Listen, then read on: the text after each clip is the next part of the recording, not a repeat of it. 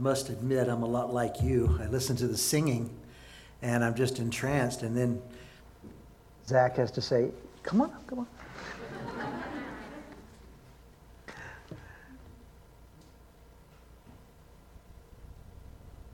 you would please turn in your Bibles to 1 Timothy chapter 1, verses 12 through 19. And as you're turning, I always like to tell a little story when I'm doing this. And uh, when I was uh, studying this passage, and Paul was talking about all the things that he was before he became a Christian, it reminded me of when I was a sailor. And uh, my ship, the USS Pratt, pulled into uh, a harbor on the Mediterranean. And it was a very special uh, port call because we were going to be inspected by a three star admiral. So it's a really big deal. And I mean, we went ridiculous cleaning that ship. Uh, we, we, anything that had a little tiny piece of rust, it was gone. Uh, we went and looked at the instructions on the passageways, and uh, if, if a piece of lettering had, had gone off, we took a pen and carefully filled it back in so that if, if the admiral read it, it would be perfect. And uh, we even stopped before we pulled into port and we lowered the, the bosun mate over the side uh, in a motor whaleboat and he painted this ship all the way to the waterline. And I mean, we were looking good. Anything you could think of, we figured it out, right? And so uh, the captain made arrangements for the uh, all of our uniforms to be dry cleaned and, and, looking good. I mean, we were manning the rails when we came into port, and I don't know if you've ever seen that. Uh, it's really impressive. And the admiral came on board and he walked past every one of us, and he had his little grandson with him, little six year old grandson. And uh, he walked to the bow of the ship, and we're all standing at attention, and we're just beautiful. We white uniforms, black shoes, totally polished. Our hats didn't have any creases on them. They were just beautiful, shaved perfectly. I mean, we were rock stars. And uh, he, he walked up to the pointy part of the ship. He turned back around. He inspected all of us. He seemed pleased. And we knew if we pleased him, the captain would be pleased. And the captain would give us all sorts of wonderful liberty in this city. And so we were all jazzed because we knew we were ready. Admiral's got his six year old grandson behind him, right? And he gets on the mess decks. And the grandson, for some reason, looks under a table and goes, Look, Grandpa, look at all that chewing gum.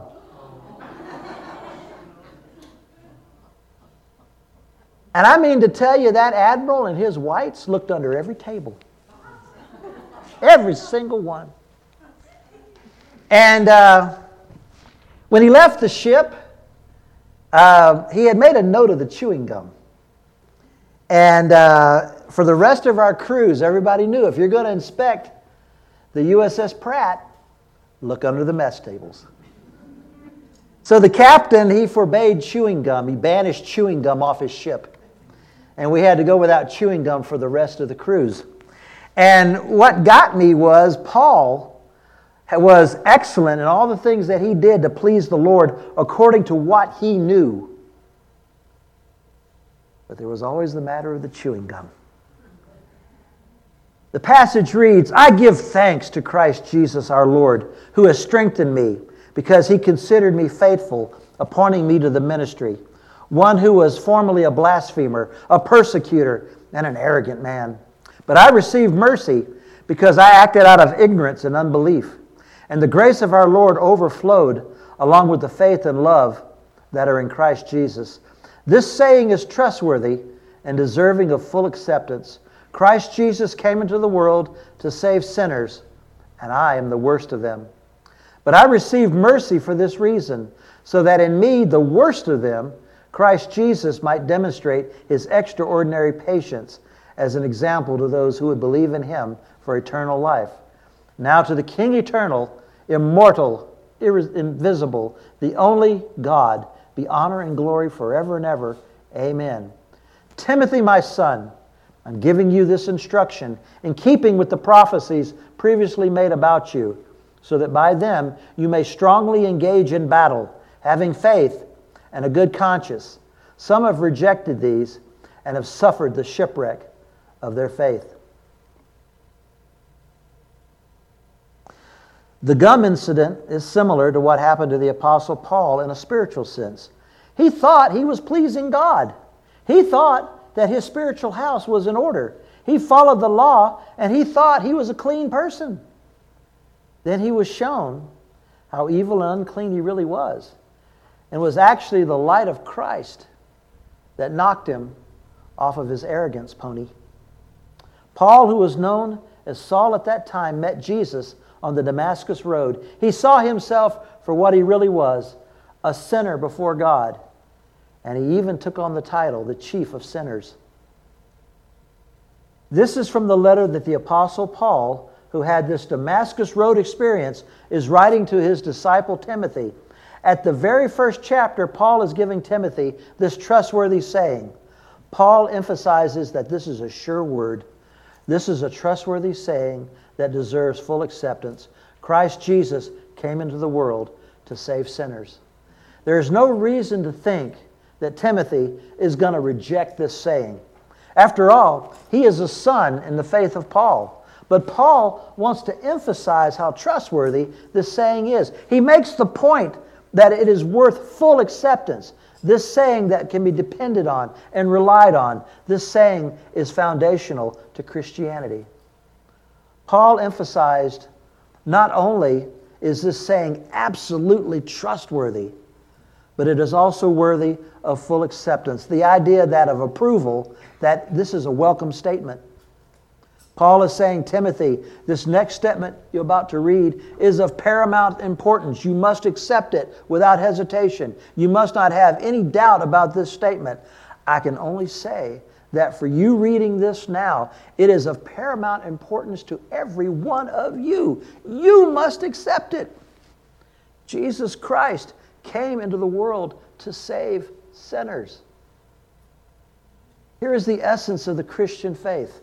This statement contains everything we do at Christmas and Easter. This is the purpose statement of Jesus. It becomes our purpose statement as Christians. This statement captures the heartbeat of the entire Bible story from Genesis to Revelation. The purpose of Jesus' coming was to save sinners. Don't let anything sidetrack you out of that one message. Everything in the Bible makes sense in the light of this statement. Remember your Old Testament. When God called Abraham, he called him to bless all the families of the earth. I will bless those who bless you, and whoever curses you, I will curse. And all people on earth will be blessed through you. And that's found in Genesis 12 3. This makes sense when you know the purpose of Jesus coming was to save sinners. When Joseph was led to Egypt and his family joined him, and he, the, the Jews were there for 400 years, this makes sense when you know the purpose of Jesus coming was to save sinners. When God raised Moses to deliver Israel from Egypt, this makes sense when you know the purpose of Jesus coming was to save sinners. When the prophets, Isaiah, Hosea, Jeremiah, and Malachi said, makes sense when you know the purpose of Jesus coming was to save sinners. The stories of Ruth and Esther make sense when you know the purpose of Jesus was to save sinners. It all leads to one central point. It leads to a focus of history that God simply calls the fullness of time. God sent forth of his Son, born of a virgin, not to call the righteous, but to call sinners to repentance. The purpose of our church, this church that we're seated at, in these very comfortable pews. The purpose of your church and the purpose of every New Testament church is to tell this good news that Jesus came to save sinners. When I was comparing my life to the righteousness of God, there was no denying that I was a sinner and needed Jesus Christ as my Savior. I was 11 years old when I accepted Jesus as my Savior and Lord. And some of you are thinking, well, what kind of sin could an 11 year old boy get into that made him need a Savior? And if you ask some of the people at my church, they say, oh, God, you got to know Ed. he needed Jesus, he needed him bad.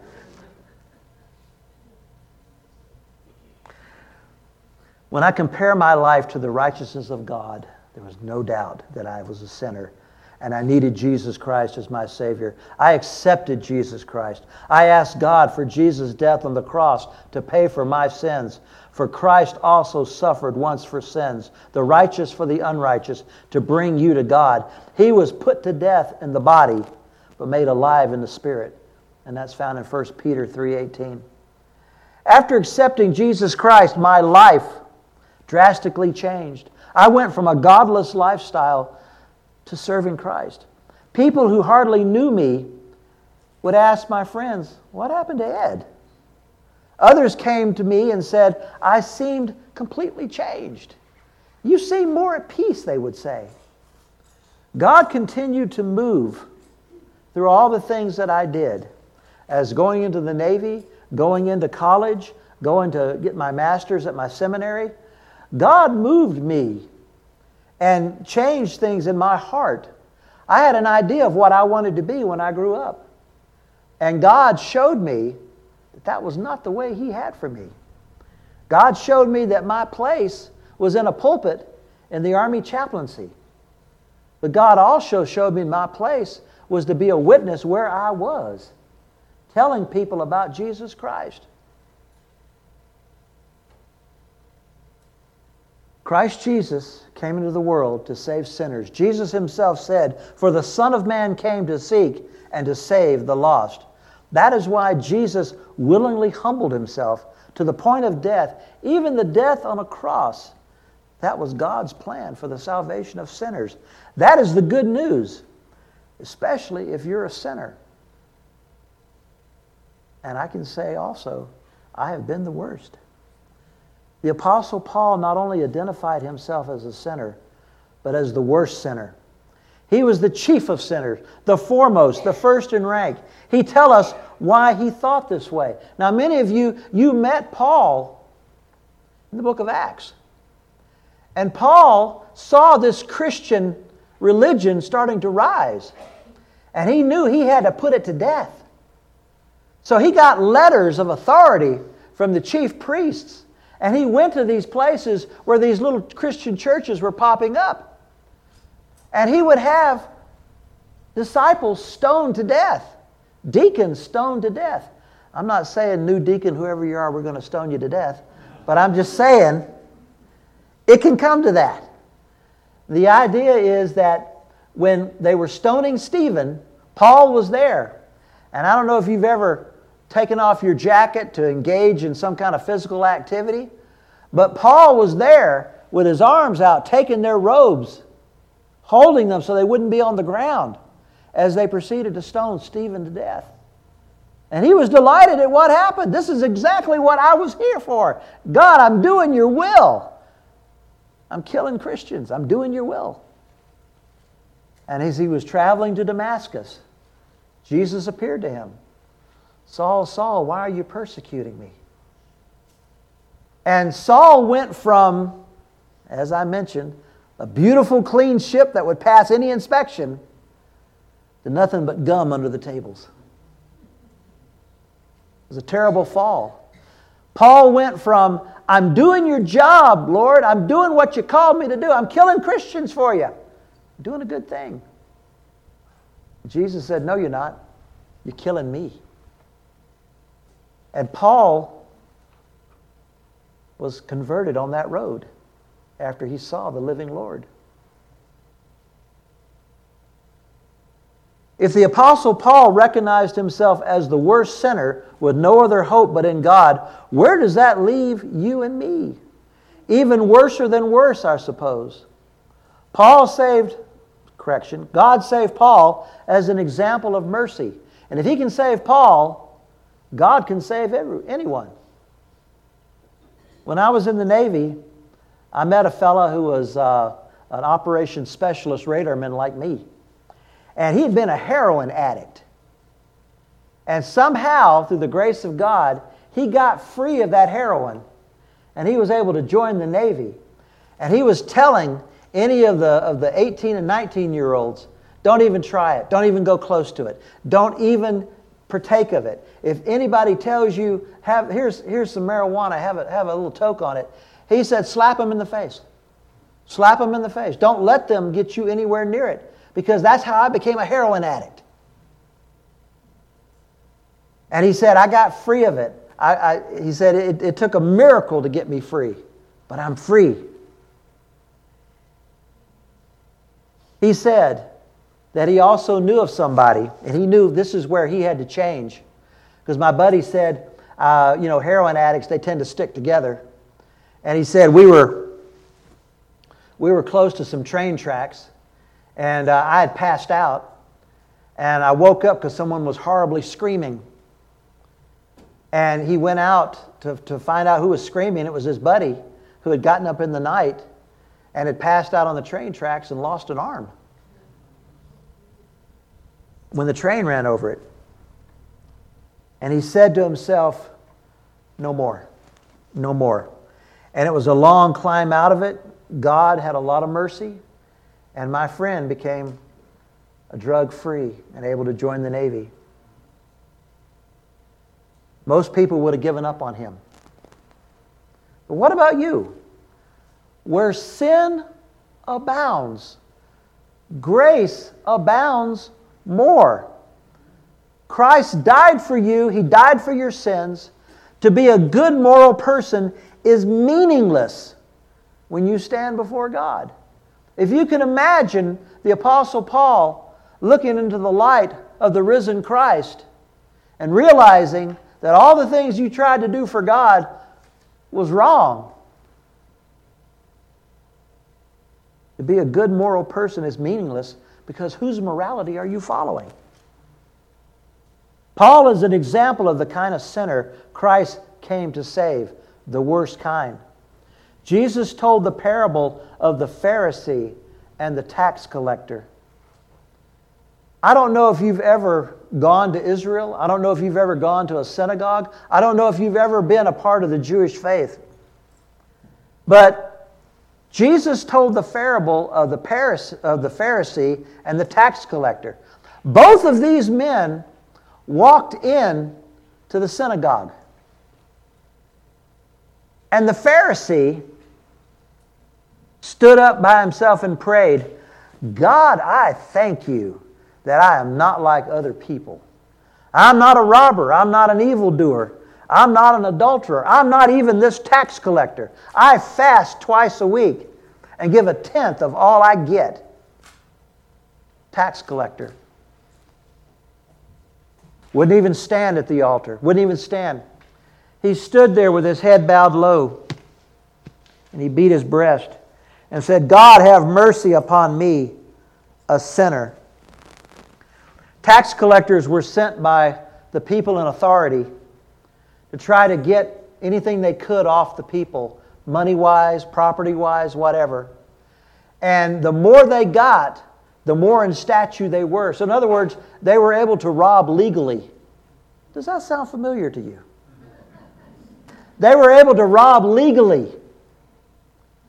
But even they would come to a point when they realized even though they had a perfect right to do it because the law said they could. They knew they were wrong.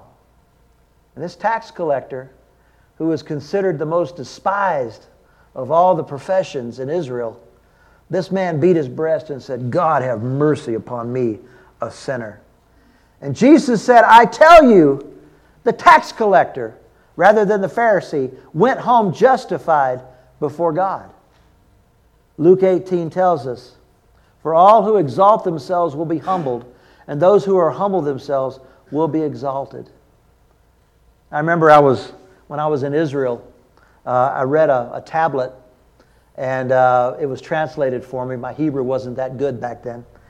And the man was praying, and he said, God, if there are 50 righteous men in my town, Lord, I am glad that, my, that me and my son are those righteous men.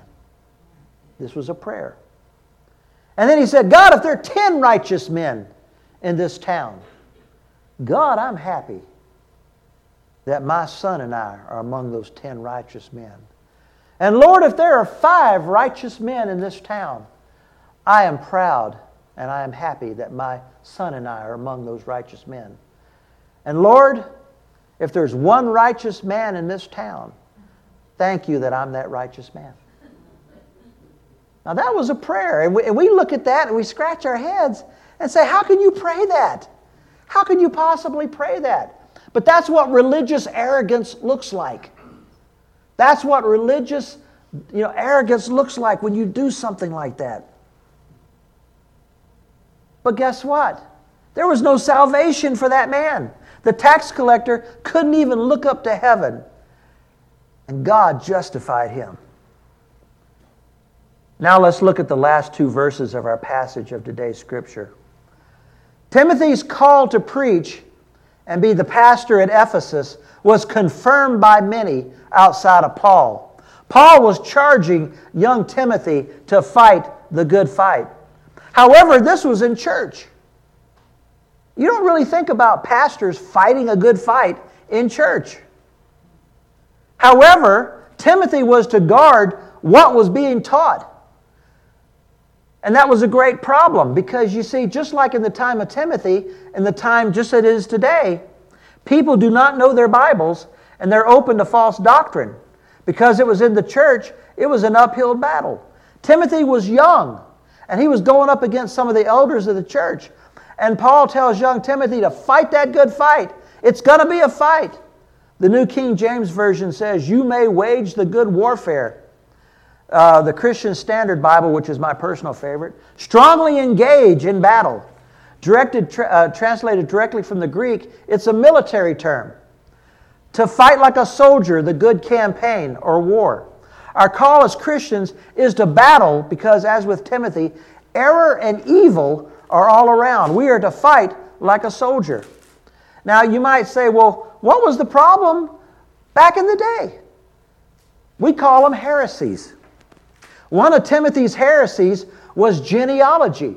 Here are Christians who are saved by Christ. They're Jews. They're saved by Jesus Christ. And yet they can't get away from the 12 tribes of Israel thing. And they would say, Well, I'm of the tribe of Levi, so I'm always going to be a better Christian than you. God is always going to regard me higher because I'm of that tribe. You know, here's a man saved by the grace of God. What you did in the past, who you were in the past, makes no difference. You're saved by God. I'll make an admission to you. I got a kick out of LeVar Burton. Many of you know who LeVar Burton was. He played uh, a slave in Roots, and then he went on to be in Star Trek, played a chief engineer on the Starship Enterprise. His name was LeVar Burton. And uh, he was on a show. And on that show, they traced his roots. And they found out that he had an ancestor that fought in the Civil War on the side of the Confederacy. And that boggled his mind. He couldn't believe it. And I too have got relatives that fought on the side of the Confederacy. And people would look at me and say, Well, that's just, you, you just, you're just a bad seed. You had people that fought on the side of the Confederacy 165 years ago. Yeah, that is my fault. I, I, I messed up somehow. But the point is that I can't help my past. And that's why Jesus came to die for me and you. We can't help our past. And we find ourselves doing evil things because we don't know the Lord. But these people believed that because they were of the 12 tribes of Israel, they were always going to be a better Christian than anybody else, including the Gentiles. There was another heresy called the Gnostic heresy that they were dealing with. And you might, when I read this to you, you might recognize some of the nonsense going on in our society today. Gnosticism is the Greek word, we get our word knowledge. The Gnostics felt they had a special insight and knowledge of God and His secret work, working. They were dualist, meaning they held to the dual nature of the cosmos, to the world and the universe. They believed that the cosmos consisted of both the spiritual and the material. And we believe that also. We are not materialists who believe that matter just organized itself by mechanical reactions that are innate in matter. We believe that God, who is spirit and immaterial, created matter in the universe. The Gnostics also believed this. But the Gnostics got into trouble very quickly with how they believed God created the world. The Gnostics gave it their best guess that if God, who is spirit, is good, then matter, which is the opposite of God, must be evil. They postulated that if God is good, and then since matter is not God, then how can God create an evil world? Their solution was to suggest that God created a being who, since he was not God, was necessarily less than God. This being created another being who therefore was less than him. And the process of creation goes on infinitely until by some infinitesimal calculus, a creature was so far removed from God that he was able to create the world, which was matter, the opposite of God and evil. And when you take the time to check out Gnosticism, you will find there was a lot of variation in Gnostic thought as it developed by various proponents and systems. When people tried to think of Christ in terms of Gnostic principles, Jesus and knowledge became responsible for the creation of evil matter. This is Gnosticism. By Jesus, the world that came into existence could be redeemed by enlightenment that came from secret practices. Gnostic thought tried to co opt Christ and redefine him in philosophical, mystical, and mythological terms. Christ became a sterilized abstraction that you could use to build your own religion and to manipulate people.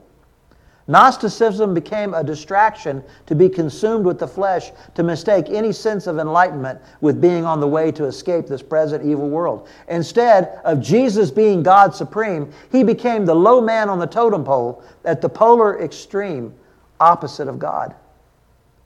You might say, well, that, that's one heresy there, Pastor. My goodness.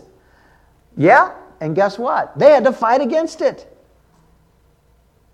Do we have any heresies that are on the same level that beset us today? Oh, yes, we do. One of the worst heresies of our church today is despite the clear message of what salvation really is and who needs it, there are supposed Christian people who will say, all you need to do is be a good person and God will welcome you into heaven. And I've had to fight that heresy in my own family. The Bible says in Romans 3:12, all have turned away, all alike have become useless. There is no one that does what is good, not even one. We have heresies that we witness daily and we say nothing. One of the big heresies that we fight are what we're fighting right now with this basket of baby bottles. There are ladies, young ladies, that get pregnant. And they're told, even by people in church, that you need to go see the doctor and get rid of that. You need to take care of that. Just get rid of it. And, you know, the young mother is being told by someone who's quite older, and, and she believes it. She believes that she must know what she's talking about. And so she goes to the abortion clinic and she gets the pill that ends her pregnancy. Or if it's too far along, she gets the operation that ends her pregnancy. As a counselor and a chaplain in the military, I can't begin to tell you how many young ladies have come to me, sat me down, and said, Chaplain, I did this. I killed my baby. I can't live with it. And so, in the best terms that I'm able to do, I talk to them and I say, and I explain to them that you did this out of ignorance, but there's forgiveness through God our Father. And there's treatments that you can go through to help you deal with the guilt that you're feeling right now. And I would say, it is good that you're feeling this guilt. It is good that this is painful to you because you know better than anybody that abortion is not something you should do. But yet it's become a heresy in the church. I knew a chaplain who had that very same conversation with a young lady. And somebody, just happened to be a young lieutenant, heard the story, was listening outside the chaplain's door, eavesdropping. And when the young lady came out, he followed her down the hall and said, Were you satisfied with what that, that chaplain told you?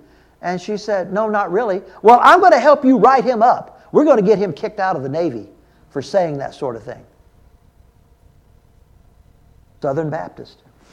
And what wound up happening, uh, they got into a big mug tussle Uh, the commander of the base was too stupid to understand that a military chaplain has to follow the rites and practices of his Baptist faith. He can do nothing else. And when he tried to burn that chaplain, it didn't go through. But what it did do was the chaplain had to retire at 20. He had a great career ahead of him, just past the 20, and yet he had to retire at it. This kind of battle is still happening. This kind of fight is still being waged. And I, I, mentioned it happened to someone I knew in the military chaplaincy, but it happens to pastors all over the place. When they're being forced to, into believing that maybe you don't have to have the baby, maybe you can do something else. It's a heresy that's crept into the Christian church. And anytime you have an opportunity to stand against it, please do. What is another heresy? I see it on bumper stickers. God is love, and God doesn't care about same sex marriage as long as there's love. But that's not what the Word of God says. Whole denominations are falling away because they have bought into the lie. I've had Presbyterians contact me and say, How can I become a Baptist, Ed? And I talked to them about it. And what made them leave the, the Presbyterian church? When the Presbyterian church voted and said that the Bible is not the Word of God, the Bible only contains the Word of God. And so they were able to pick and choose what Bible passages they wanted to follow. I am every day grateful for our Baptist faith, for we have stood firm. And we have said, take that nonsense down the road. It's not in my Bible. We're not going to follow it. The scriptures say in Hosea, the fourth chapter, verse 6 My people are destroyed for lack of knowledge. When you know the Word of God, and these people bring this nonsense into your life, you know it's nonsense. And you can tell them that's total nonsense. But let me tell you about a Savior that loves you. Let me tell you about a Savior that wants to save you. Let me tell you about a God that wants to rid you of that horrible thing you're thinking of doing. Let me help you. Let me get you what you need so that you might be righteous before God. Fight the good fight, Paul tells Timothy.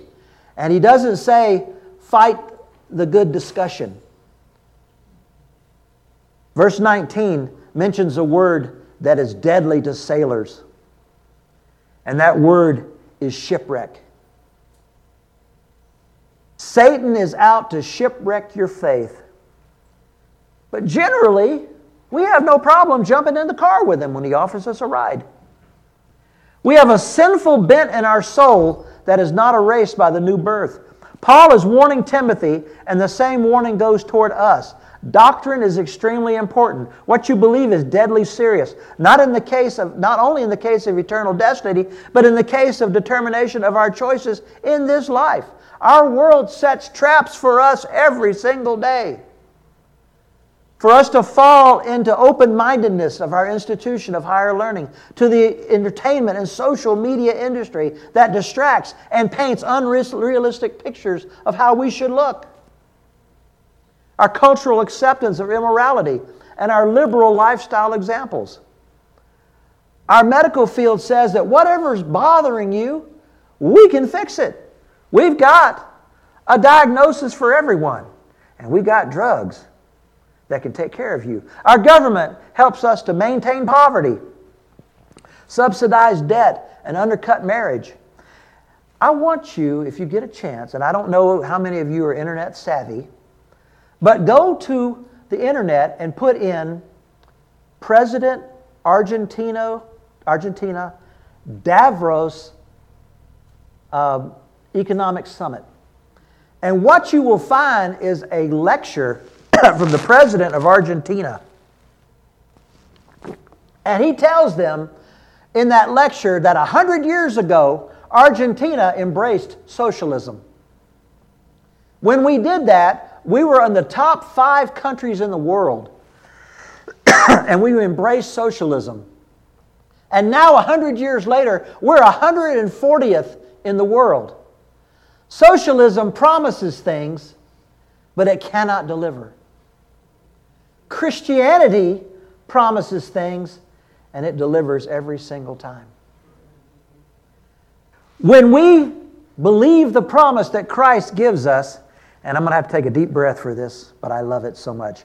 Christ redeems, delivers, saves, forgives, rescues, restores, empowers, overcomes, breaks, heals, loves, cares, comforts, carries, speaks peace, removes condemnation and guilt, repairs brokenness, frees us, watches over, shepherds, feeds us, shelters, provides, protects, opens eyes, grants repentance changes our desires, replenishes, fills up, sanctifies, and pronounces righteousness over all who believe in his life, death, burial, and resurrection. Have you ever experienced the most important thing that could ever happen to you? I know many of you have. You know Jesus as your Savior and Lord. But has the light of God revealed to you as it did to Paul on the Damascus highway? That you got things in your life that you really ought to be rid of, some attitudes that really ought to go. And I would encourage you today to cry out to God, put your faith in Christ, let Him right what was once shipwrecked. Let's go to our Lord in prayer. Gracious and loving Heavenly Father, we stand in awe of what you can do. You can take a $4 violin and turn it into a $1,000 masterpiece. Lord, you can take our lives and our hearts and you can make a difference in this world if only we will allow you to do it through us. Lord, help us to come to the consensus that Jesus is the only thing that truly died and forgave us of our sins. Let us come to the conclusion and never waver from it that we all need Jesus, not just for salvation, but to guide our lives. Let us never forget this. In Jesus' holy name we pray. Amen. Please stand with me.